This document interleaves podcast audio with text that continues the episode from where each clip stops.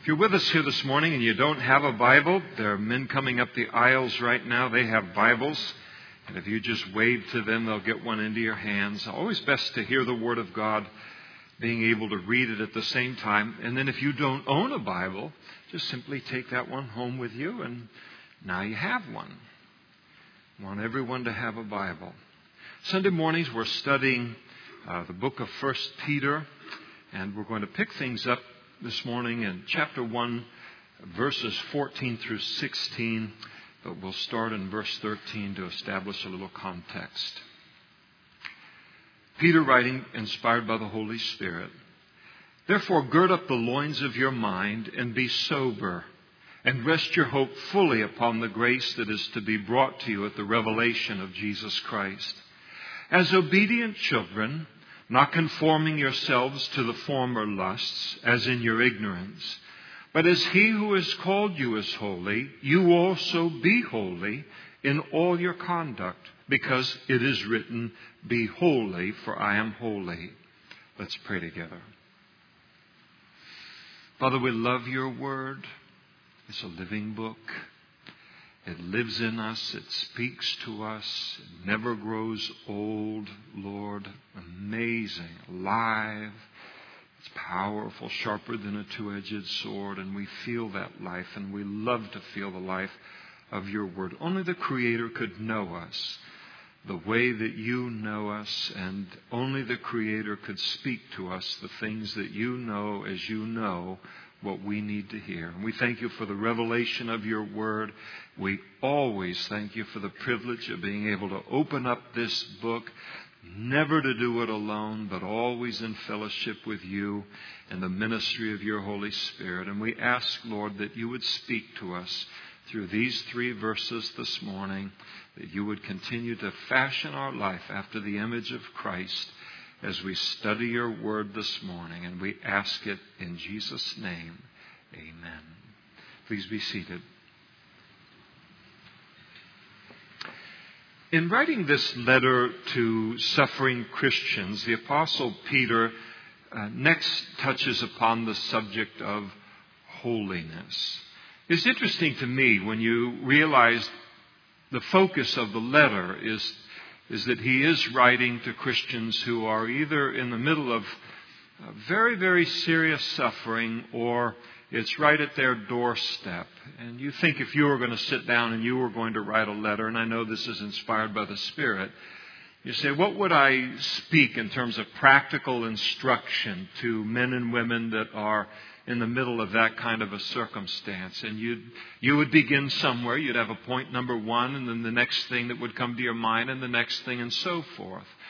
And it fascinates me in terms of the priorities and the subject matters that uh, Peter begins with, as we saw last week in terms of the practical instruction part of the book. He began with the mind, the importance of a disciplined mind when we find ourselves in this kind of difficulty. And then now he moves on to the subject of holiness and obedience, which is a little bit odd to me, not super odd to me, but a little bit odd to me in this sense.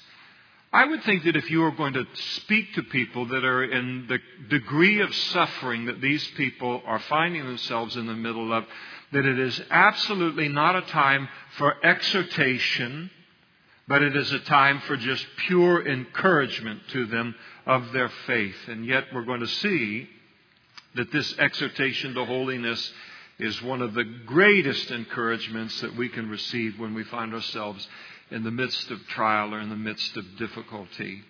He exhorts us in verse 15 that we're to be holy in all of our conduct. so he tells us, Peter does, as God's people that we're to be holy. That's always a good reminder.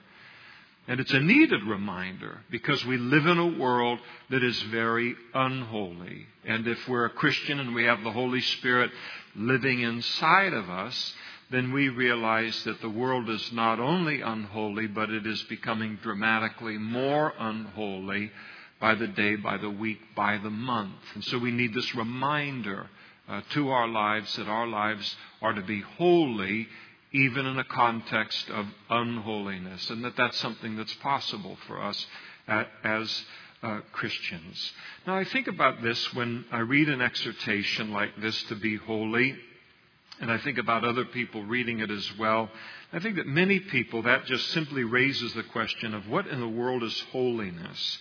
What is this holiness that Peter is exhorting us to, or that he is encouraging us to, and what in the world does it look like? And I think that that's a great question because the subject of Christian holiness is not only, in my opinion, completely misunderstood by the world, those that don't know the Lord, but it is largely misunderstood even by Christians. And so, what in the world is this thing called holiness? And one of the things that the problems that we have with getting some kind of a grasp on this thing called holiness, which is very clearly in the Bible important to God and, and as a result is important to us, is that religious people all through the ages have taken and sought to help God out in establishing holiness, what holiness is, and then establishing it in his people. And typically, what uh, certain kinds of religious people have done to holiness is that they have added their man made ideas or their man made concepts to holiness, and they have then attached them to God's definition of holiness uh, in the scriptures. And so all of these ideas about what it means to be holy. And Jesus had to deal with it continually in his public ministry, especially dealing with two particular sects of Judaism at that time, the scribes and the Pharisees, who were, uh, they were legalistic sects among uh, the Jews. And so he was constantly dealing with them, and they were constantly uh, at confrontive with him because he simply ignored and continually violated uh, their man made uh, opinions about holiness and the commandments and the rules that they came up with to uh, try and make God's people holy. And so Jesus had to deal with it continually because of the legalism of much of Judaism at the time. Now, a legalist is a religious person who typically will take a very simple command from God's Word and then they'll add something to it. They will make that command more demanding than God ever intended it to be, or they will make that command harder to obey than God ever intended it to be. So, this is what a legalist does to a simple uh, command of God. Examples of what the uh, children of Israel and the Jewish legalists had done with the law of Moses in Jesus' day, part of what he was dealing with at the time. For instance, God had declared to the children of Israel that they were to keep the Sabbath that that was a part of their holiness. The Sabbath is a Saturday. It's as simple as that. And he told them that Saturday was to be a day of rest for them. That's all it was to be. They were to earn a living. They were to uh, do all the things that they would normally do in, in, in life in the six days. But the seventh day was to be a day of rest, a day in which uh, commerce, money making, uh, selfism, any whatever was just laid by the side, and on that day was given for them just to rest, a day set aside to seek God and grow deeper in their relationship with the Lord. And God knew, in the context of that entire part of the world, than all of the nations around Israel that if they would just simply keep the Sabbath one day out of the week, the Saturday, and use it to rest and to seek God, that that would make them distinctive among the peoples of the world. It would make them holy. It would make them different. You didn't need to add to it. You don't need to make it harder. You didn't need to complicate it. All you needed to do was just obey that, and then the word would be out to everyone else in the world. Those folks follow a different God with a different set of priorities than the gods that we serve and the priorities of the gods that we serve. But the legalists can't leave something like that alone. They feel like it's not powerful enough. God needs some help related to all this. And so The legalists in Jesus' day, they took and uh, began to uh, add to and further define what God was, uh, God, the application of the Sabbath uh, related to God's people. And so they declared that you couldn't wear false teeth on the Sabbath day because they might accidentally fall out. We praise the Lord for implants today. But they might accidentally fall out, and of course, if your false teeth are going to fall out, what's going to be the temptation? Pick them up, put them back in your mouth, which would constitute laboring, an absence of rest, on the Sabbath day. So that was forbidden. Further, women couldn't wear jewelry or they couldn't wear ornamental pins on their clothing on the Sabbath day, lest under the influence of vanity, we know what a struggle that is for them, uh, they might take the jewelry off and uh, show it off to their friends, and then now moving from holding something versus simply wearing something, now they are laboring on the Sabbath day. Women were forbidden to look in a mirror on the Sabbath day because there might be the outside chance that she would spot a white hair, be tempted to pluck it out, which now constitutes harvesting on the Sabbath day, and then violation of the Sabbath. Now we laugh, but this, these were legitimate things where councils of religious leaders got together to come up with this kind of thing. You couldn't drag a chair in the dirt on the Sabbath day because the legs would then furrow the ground where they were being pulled on the ground. That would constitute plowing on the Sabbath day. You could spit on the Sabbath day. Some of you might be relieved to know. But you could only spit on a stone surface on the Sabbath day. You couldn't spit on the dirt because the spit would hit the dirt and it would furrow the ground, which constituted plowing on the Sabbath day. And you would also be tempted to put your sandal into the spit and to put it down into the dirt, which would constitute labor on the Sabbath day. Considerable discussion was given to what in the world you would ever do if a tie on your sandal broke on the Sabbath day? Uh, to what, how far could you go to repair that uh, and still stay lawful related to the Sabbath? And these kind of things went on and on. And all of these, in, in terms of uh, the Jews, Jesus' day, these were not suggestions or kind of helpful guidelines. Uh, these became laws on a par with Scripture. But legalism isn't, uh, you know,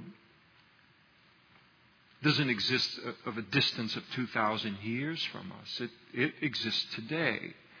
And it thrives today, not only within religion, but even within professing Christianity uh, as well. And so, examples of legalism today, where taking the, the Bible way beyond what it says and, and, and then foisting these new laws uh, upon other people. The idea that uh, a Christian cannot wear makeup. Uh, declaring that all Christians have to dress a certain way. Now, the Bible says that we are to dress modestly and uh, simply, but uh, beyond that, that's the, the only kind of parameters that are placed upon it. But sometimes the call is to take it way beyond that. I remember, in terms of this whole dress thing, listening to our good friend Gayle Erwin talk about an uncle of his years ago who was a pastor of a church in, it was either in Mississippi or Louisiana. I don't know how many of you have ever spent a summer in the South, in Mississippi or Louisiana. It is hot there, and it is humid there. And in the denomination that he was a part of, it was not acceptable for a pastor to ever appear outside without wearing a suit. So he mowed his lawns with a suit in order to keep the legalism of the denomination. Makes me hot right now just to think about it. Other examples that a Christian can't eat meat on Friday. I can't tell you how many fish sticks I ate as a kid while we were trying to adhere to that. That the Lord can't be worshiped with musical instruments, so that a Christian can never watch television or listen to a radio or read anything but the Bible or religious writings, or forbidding priests or other church leaders from marrying. So these examples, even today, it's something that we're all tempted related to. This area of legalism related to holiness and a, a pursuit of, of holiness. The legalist is the one who adds to the Word of God. In other words, whenever God's Word uh, declares uh, that we are to do a certain something, he assumes that if that certain something is good, then three times that must be even better. And so that is the inclination that they bring to the handling of, of the Word of God, and then they take the Word of God way beyond uh, what the Lord intended it to be. God's intent. Now, this legalistic uh, tendency in the pursuit of holiness has a couple of effects upon people, and none of them are good. It not only gives uh, uh, true holiness uh, a, a, bad name, but uh, it, it also causes many, many people to give up on the hope of ever living a holy life. And here's why. When God gives us a command in His Word, He also couples with that commandment the power of His Holy Spirit to keep and obey that Word. Always. That's what He does. But He does not feel compelled, and He never promises to give us the grace and the power of His Holy Spirit now to keep these man made commandments.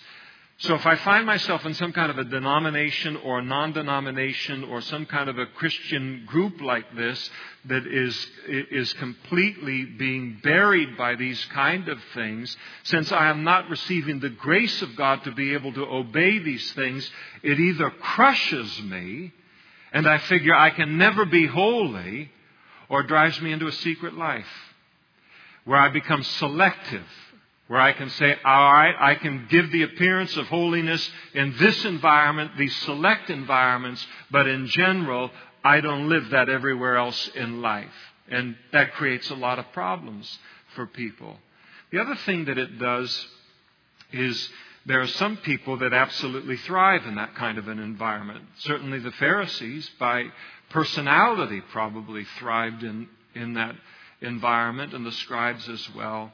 And so they go into an environment like that. They like all of the rules. They have the, uh, you know, personal fortitude and strength and self-discipline and determination to keep all of these man-made rules. But the tragedy of their life is that then all of their time is spent keeping these man-made things and very often they never go on to discover and enjoy what true holiness is and what God is aiming at in our lives by, by a Bible defined and a God defined uh, holiness. Now, the technical meaning of the word holy here is hagios, is the Greek word that's there, and it means to be pure. That's very good. Uh, to be separated. No, to be separated means uh, always I have to be separated from something as well as separated to something. So it means to be separated from the world, and it means to be separated to God. It also means to be set aside for God's use. That is very good as well. At its root, it also means to be different. That's what it means to be holy. A Christian life, to live a holy life as defined by the scriptures means that we're going to live a different kind of life in this uh, world. And but the interesting thing about it is it is true holiness makes us different in a way that makes a difference for the kingdom of God in the world and doesn't just take up our time keeping a bunch of rules. Now, very helpfully, Peter tells us that to be holy is to be like God. You notice in verse 16 he quotes Leviticus where God said, Be holy, for I am holy. And so uh, holiness is to be like God because God is perfectly holy and he is perfectly pure. So the way to become holy is to become more like God as opposed to becoming more like my flesh or my selfishness or the uh, sin of the world or like other people. Holiness is the sole property of God. It's the property of God alone.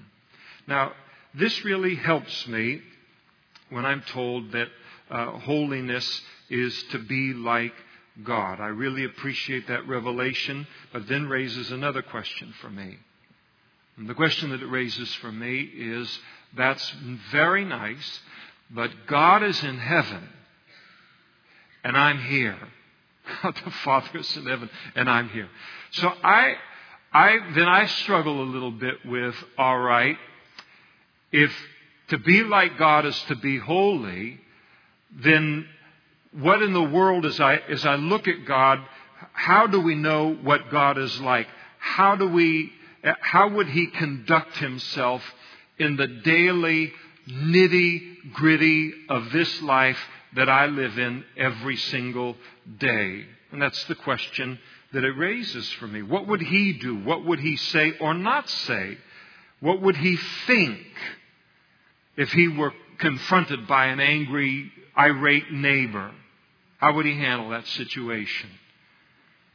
If he were being called on to compromise his integrity in order to hold on to his job or to keep the business open. See, that's the world we live in. When being treated unfairly by others, as these other saints uh, were that this book was written to, or being persecuted to the point of suffering, how would he conduct himself? When the whole world seems unjust, and, and, and so forth. All the things that we face in life. Jesus declared of himself in John chapter 14, verse 9 He who has seen me has seen the Father. Jesus is the perfect revelation of the Father. And because He is the perfect revelation of the Father, He is the living, breathing definition of holiness and how it is to be lived out in the fallenness of this world just as he did. No one has ever lived a holier life than the life that Jesus lived in this world. And so do I want do I want to know what it would be to be the holy thing to say in a given situation, then I turn to God's Word and I find where Jesus was in a similar situation, and then whatever it is that He said in that situation would be a holy thing to say. I find myself in a difficult circumstance. And I wonder what would Jesus do in that circumstance? And I go into the scriptures and I discover where he was in a similar circumstance and then I know that the holy thing to do is what he did, no more, no less in that situation, and not to do all of the things that I was thinking about, contrary to the revelation of, of the scriptures. Do I want to know what's a proper attitude toward people or perspective toward people in a given situation? Then I find a place in the Gospels where Jesus was in a similar situation. And here are people that perhaps my tendency is to get angry at them or frustrated related to them. And then I discover that he wasn't frustrated with them at all in a similar circumstance, but the reasons why. And it completely adjusts my attitudes and adjusts my perspective on how I view people. And since Jesus is the practical living definition of holiness, it's important for us to run every single definition of holiness through his life. Whether it's a definition of holiness that some church has placed upon me or some other Christian, maybe well meaning, or some church leader, or some standard or definition of holiness that's come out of my own goofy noggin. I'm as crazy as anybody. I'm as legalistic as anybody. So, some definition of holiness that I've come up with on my own that I now live in bondage to. I need to take every definition of holiness and put it to the standard of Jesus' life and because he is the standard for holiness. And if it matches his life, then it gets to stay is a correct definition of holiness in my life. But if it fails the test of his life, then it is not a true definition of holiness. We are wasting our time uh, in, in investing in it, and I just jettison and reject that definition of holiness. The Apostle Paul understood this. He wrote uh, in his first letter to the church at Corinth. Corinth was a fun place, interesting place, I should say, uh, to grow up in or to live in the ancient world. It was just Sin City. It's like Vegas. I remember I was talking, I was listening to the Calvary Chapel pastor. At that time, he was the Calvary Chapel pastor in, in Las Vegas. And uh, he was talking at a pastor's conference, and, and, uh, and, and he had a brochure or something that was touting the low crime rate in, uh, in Nevada. And, and he read the statistics, and I mean, they were really low, especially compared to Modesto and, and our crime rate and all. And he said, You know the reason why? There aren't any laws against anything. Nothing's illegal here. So, but, but what but it was like the Las Vegas of the ancient world. It was a sailor town, lots of money, lots of wealth, all kinds of things going on. So much so that in the entertainment world of the day, whenever they would put on a play and they would represent a Corinthian, he would always be represented as immoral, uh, always drunk and debauched. That's how, that's how sinful and dark of an environment that the Christians were living in in Corinth. There's nothing new under the sun. It's the same old world that we live in. And Paul wrote to them this vein of holiness, and he said, Imitate me as I also imitate Christ. He recognized that's the definition of holiness. One of my favorite phrases for holiness in the whole Bible is found five times in the Bible, and it speaks of the beauty of holiness. Holy life is a beautiful life. No matter how it gets portrayed, no matter how it gets scorned, no matter how it gets ridiculed, it's the most beautiful life a person can live. Because it's the life of God. It is the life of Christ. And the most beautiful life that has ever been lived in human history was the life that Jesus lived on this earth. It's a privilege to live a holy life. And the holiness of God, the holiness of Jesus, is not just uh, uh, our pattern for holiness, but it's our reason for holiness as well. I desire to be holy because I desire to be like Him, because He's the most attractive person in all of human history in every way. Well, how in the world do we achieve a holy life? And he speaks to that in verse 14. And he lists two things that are necessary.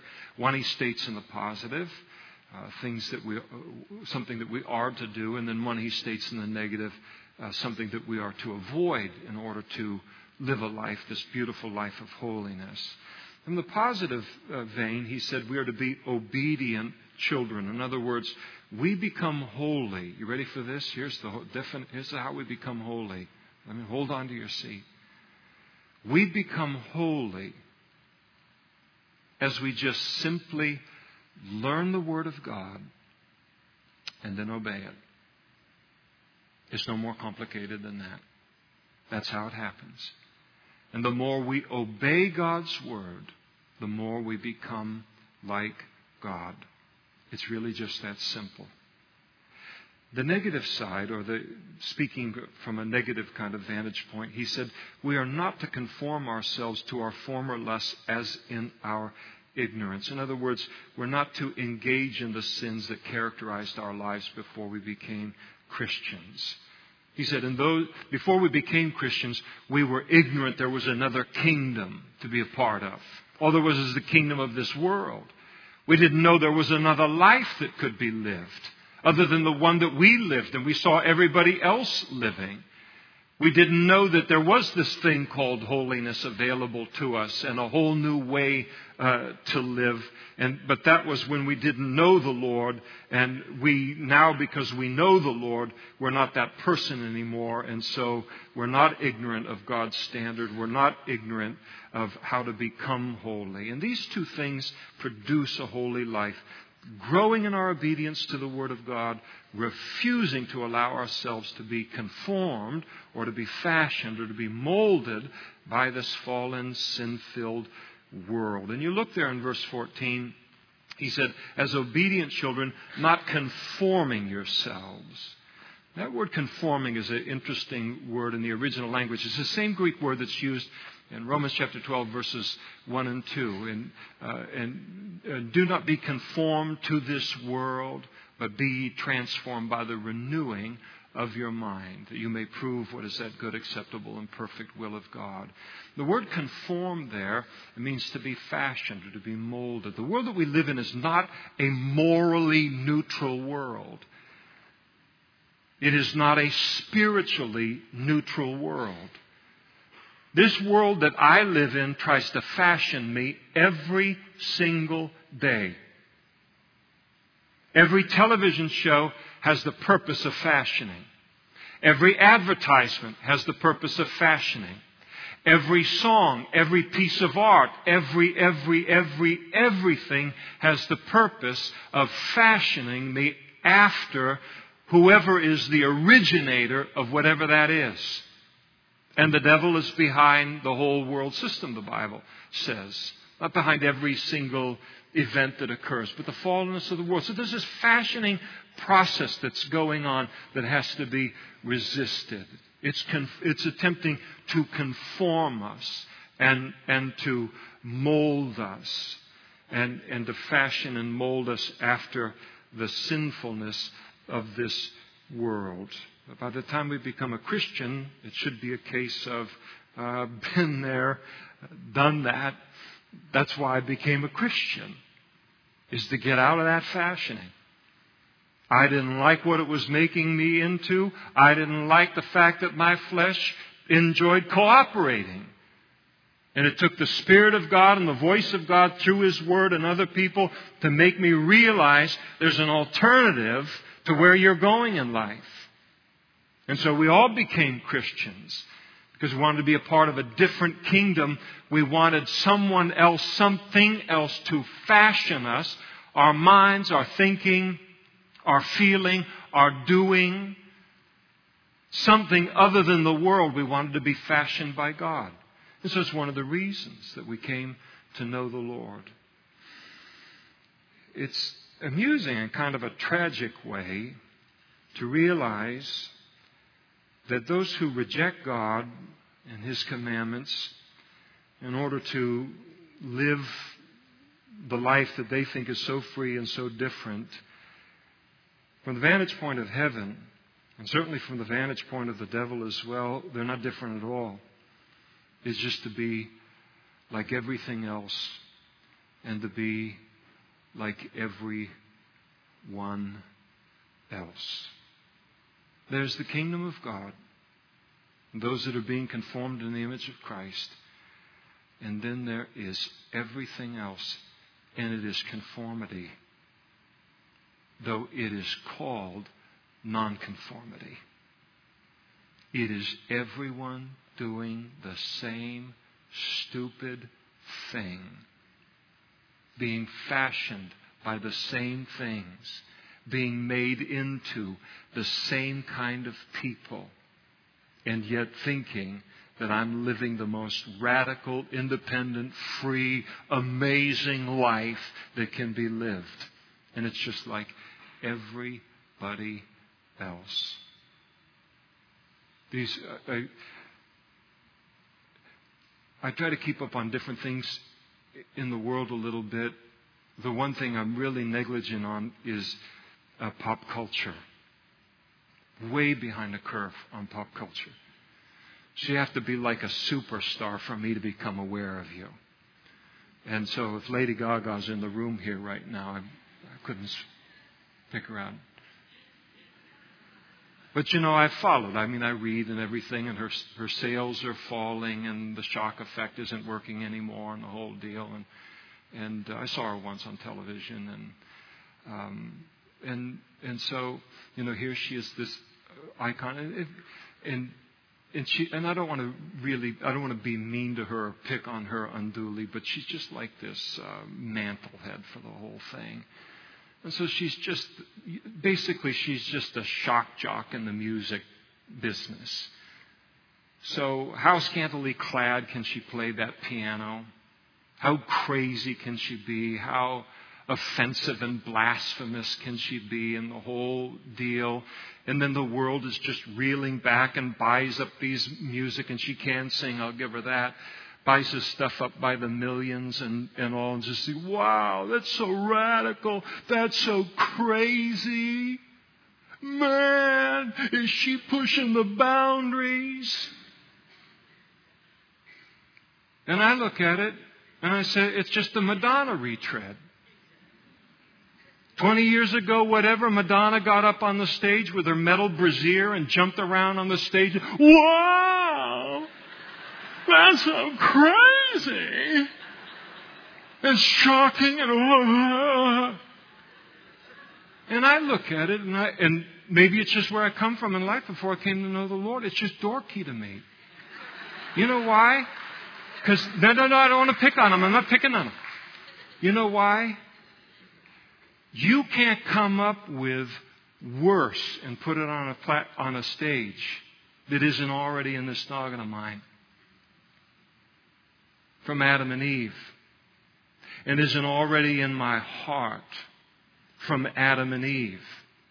There's nothing Marilyn Manson can sing or do that is more evil or more wicked than what is already in my heart and in my mind from my background in life. And so it's all just the same old thing. The whole world.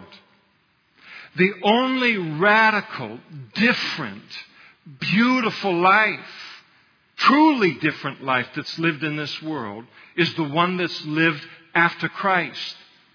And the life that's being fashioned after that life and the power of the Holy Spirit. Everything else is conformity. No matter how crazy of a hairdo you put on it, how crazy a clothes you put on it, how exotic of an environment you put these people in. It's just the same old thing. There's the kingdom of God, and there's everything else. And everything else fashions just the same thing.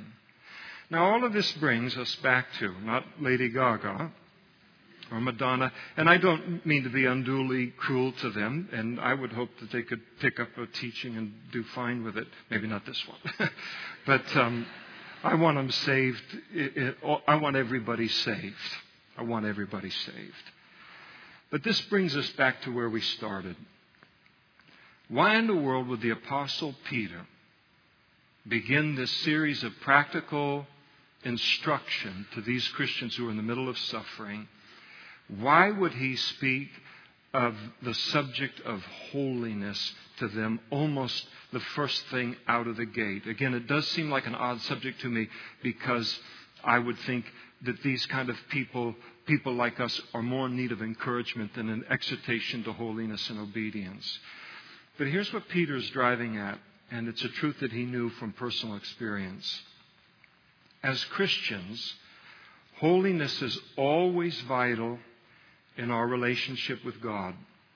But it is especially vital when we find ourselves in deep difficulty and trials in our lives because obedience to God's Word keeps our relationship healthy and unbroken and intimate. And that kind of a relationship, intimacy, unbrokenness of a relationship with, with God, that kind of intimacy with God, what that does is it allows us to then live in the middle of our trial, confident in the fact that we will receive the full expression of God's wisdom and His power and His love in our lives. There is a tremendous confidence in the heart of the child of God in times of suffering when they know I am right with God. When I, they know my relationship is instant with God. I can stop a conversation with him mid sentence and pick it up in a half hour and he's tracking with me. That when I think about praying to him, I don't have to think, oh no, I can't bring this to him immediately because I've got this long term deliberate sin going on in my life. And when we have that going on in our life, when we go to turn to God in the greatness of our need, there's a great hesitation to do it. To even pray to Him at all. And now here is this one that is, wants to be our friend, wants to bless us in the way that He does, and we won't even turn to Him for help. And then if we do turn to Him for help, in our heart of hearts, we have absolutely no confidence that He will help us because we know of our own deliberate choosing we are not right with Him because we are living in disobedience and in unholiness. And that is a terrible place for a Christian to find themselves in when we find ourselves in deep water. There is nothing more miserable in all of life for the child of God than to be in a deep trial and then lacking that sense of closeness to God and thus without that confidence of God's grace and His blessing, uh, go- His freedom to be able to pour that out upon our lives. And Peter knew something of it. In the morning of Jesus' crucifixion, he denied Jesus three times decided to follow Jesus from afar. The third time he denied Jesus, their eyes locked. The Bible says he went off and he wept bitter tears. Many of us know something about that. Miserable. And he spent the next three days and the next three nights without the confidence of blessing in his relationship with Jesus that would have otherwise been there. The Bible says the devil sifted him as wheat during that time. And you can bet one of the things that he sifted Peter with was look what you've done now. Look at how you have denied Jesus after all he's done for you. Now you think you can come back to him and that life is going to be you're going to still be an apostle and God's going to use you and that God's going to accept you. No way. And that's the kind of thing that the devil does to us when we give him that kind of an opportunity. And Peter, having already lived it in his own life, doesn't want a single one of us to ever find ourselves in a comparably deep trial, whatever it is, and lack the confidence that I can turn to God and, and do so from an obedient life and thus have the confidence that God can express the fullness of His grace and His love and His mercy upon my life. As Christians, we can stand strong if everything else is going against us in life, if every other person abandons us in life as long as I, we know that we are right with God, that there's no distance or separation in our relationship with Him caused by disobedience. And thus we, we have that confidence that we've been speaking of. And to have that kind of a relationship with God anytime, but especially in suffering, that is a very, very rich place to be. That is a priceless peace and confidence to possess. Sin produces distance and separation in our relationship with God.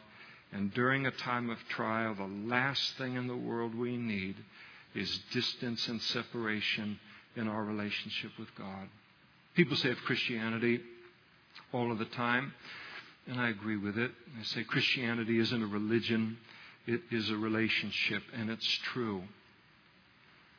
And as is the case with any relationship we care about in our lives, it's important that we do not do something to the other person that damages the relationship. And in a relationship with God, deliberate disobedience and unholy living damages the relationship. and it puts distance in the relationship. What husband and wife doesn't know something of that? Or parent or a child? Or one or the other takes advantage of the relationship, is disrespectful to the other person in the relationship, mistreats the other person in the relationship, and what happens? Now there's distance. Now there's separation. Now damage is being done to the relationship that if it isn't rectified, some real problems are going to occur. The same thing is true in our relationship with the Lord. Willful disobedience and unholiness is disrespectful toward Him. It damages the relationship and it distances us in a relationship at the world's worst time to be distant from God in a relationship in times of difficulty.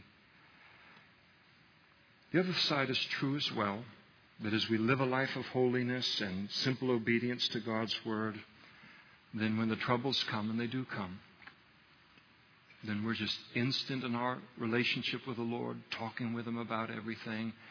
And inside of us, with whatever we're facing, is that deep, deep confidence that I have given God the ability to express the fullness of His love and His grace toward me in this situation. And now I will watch what He does.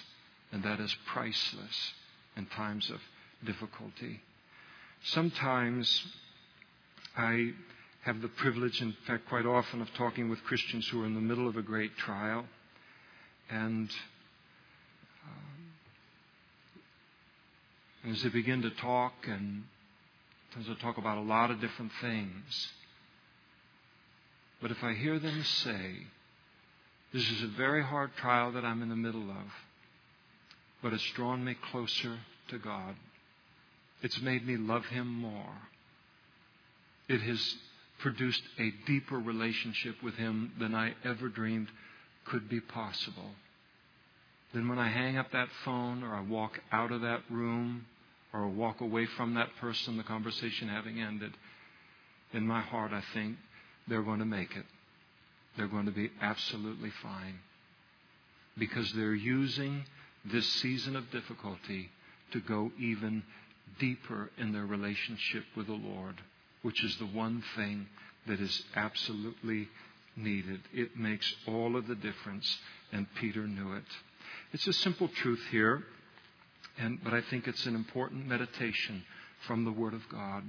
He moves from the mind, he moves to the area of obedience so that we can have this kind of confidence, needed confidence in our life, a confidence that God wants us to have in our lives in our relationship with Him when we're faced with this kind of difficulty. Important all of the time in our Christian lives, but especially vital in times of trials and in times of suffering.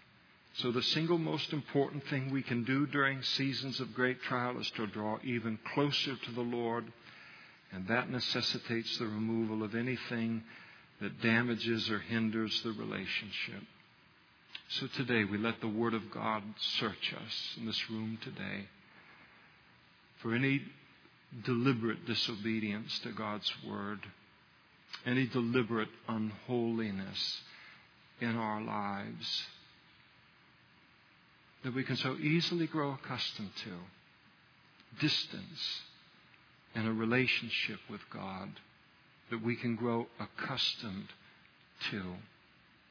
And this passage reminds us that in an instant in the fallenness of this world, things can happen where we will need in a nanosecond a deep, intimate, personal, unbroken relationship with God in order to survive the difficulty that has instantly been introduced into our life.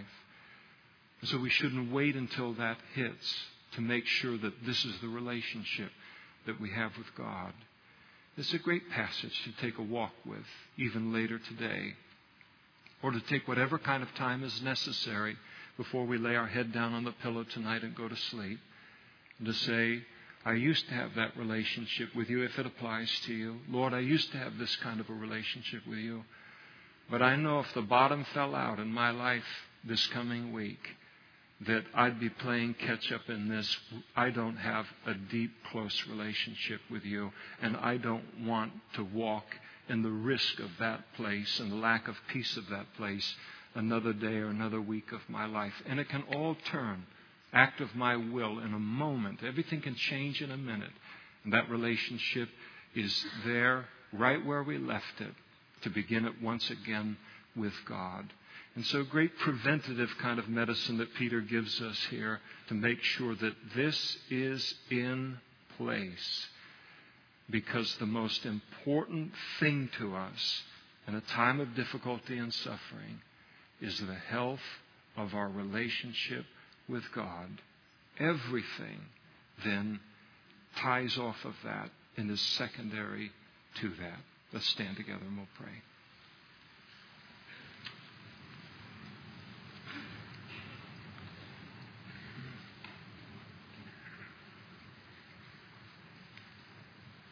Father, we thank you this morning for this very, very practical instruction from your word. No one but the Maker could know us the way that you know us. No one but a perfectly pure and loving, beautiful God could give us the kind of instruction that you give us in this book. We thank you for your instruction today, Lord. And we pray for one another in this room as just simple Christians. And we ask that this passage would do its full work in every one of our lives, and that this day would not end today with a single one of us not possessing a very current, close, obedient, personal relationship with you, no matter what tomorrow brings.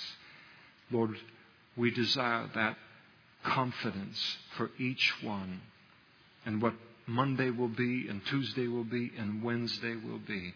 And so we ask for that work of your Holy Spirit in our lives individually, personally, and the lives of everyone in this room. And we ask it in Jesus' name. Amen.